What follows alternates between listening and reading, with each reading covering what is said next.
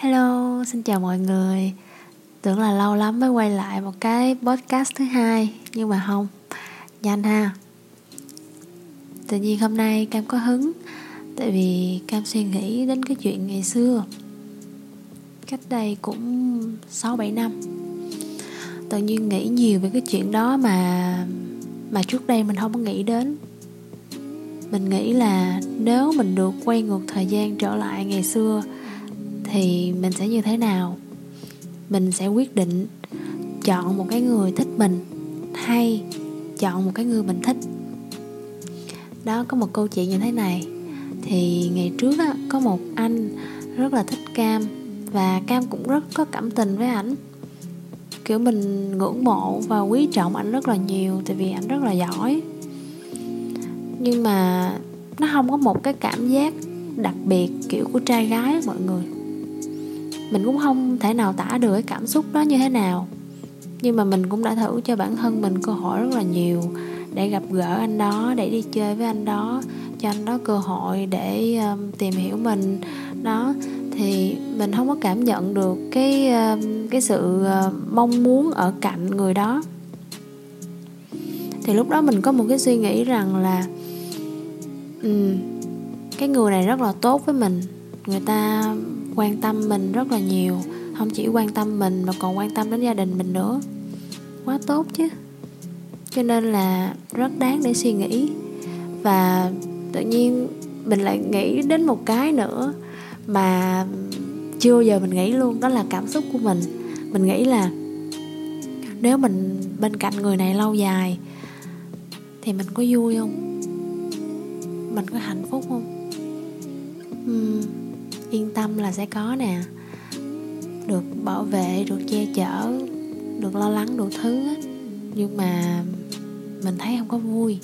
Tại vì mỗi lần đi chơi với ảnh á, mình cảm giác như là đi chơi với một người anh vậy á. Một người mình rất là nể trọng. Chứ không phải là một người mà mình cảm thấy là muốn làm cái gì cũng được. Muốn làm khùng làm điên bên cạnh người ta, kiểu vậy. Cuối cùng thì cam quyết định ngừng lại. Tại vì cam nghĩ mình với anh này không phải là tình yêu. Đó là một cái cảm xúc gì đó nó rất là trân quý. Nên là thôi mình ngừng lại để anh có cơ hội được uh, bên cạnh người khác và bản thân mình cũng vậy. Cam thấy là anh nó rất là buồn nhưng mà cam nghĩ là hợp lý. Tại vì nếu mà mình bước vào mối quan hệ này thì mình không chắc là bản thân mình sẽ mang lại niềm vui cho ảnh và cái niềm vui mà ảnh mang lại cho mình á, thì nó không phải là cái mình cần. Nó nó rất là khó giải thích đó mọi người. Mặc dù lúc đó cam cam chưa có trải nhiều trong chuyện tình cảm, nhưng mà cam cũng nhận thức được rằng là đâu mới là điều phù hợp với mình và xứng đáng với mình. Có thể là mình là một người sống rất là cảm xúc cho nên là suy nghĩ của mình cũng khác hơn. Cho đến sau này luôn, và ngay cả bây giờ, thì cam vẫn có một suy nghĩ đó. Vẫn tôn trọng cảm xúc của mình.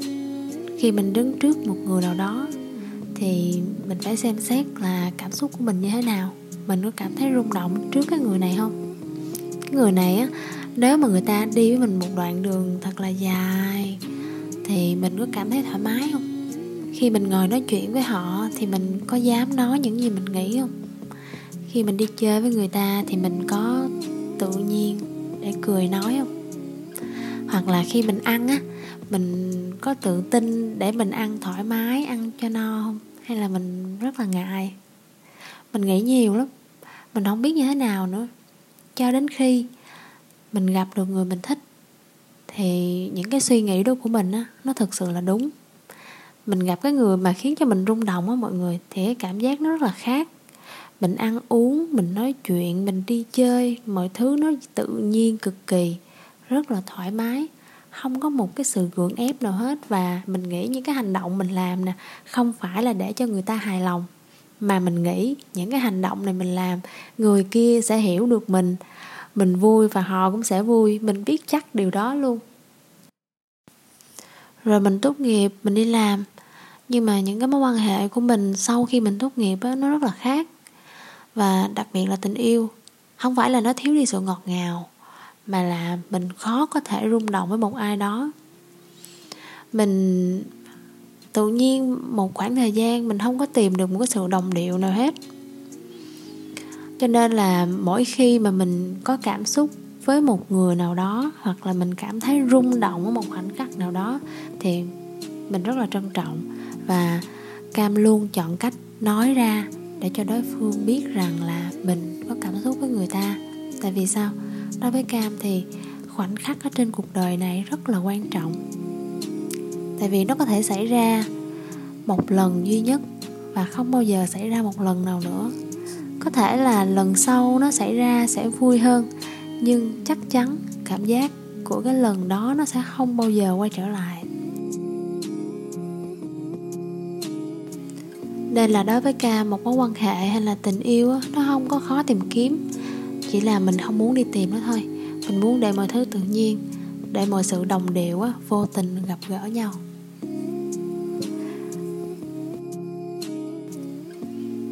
Tự nhiên nói về khoảnh khắc á, thì cam nhớ đến một vài kỷ niệm.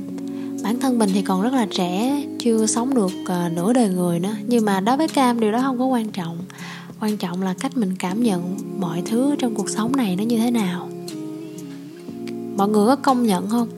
Là khi mình còn trẻ cách mình yêu nó rất là khác. Cách mình tạo dựng một kỷ niệm nó rất là khác. Khi mình 18 19 tuổi mình hẹn hò ở một nơi cũng rất là khác. Cho đến khi mình 23 24 tuổi thì nó cũng bắt đầu khác hơn. Uh, 25 26 tuổi nó lại là một cái khung trời khác nữa.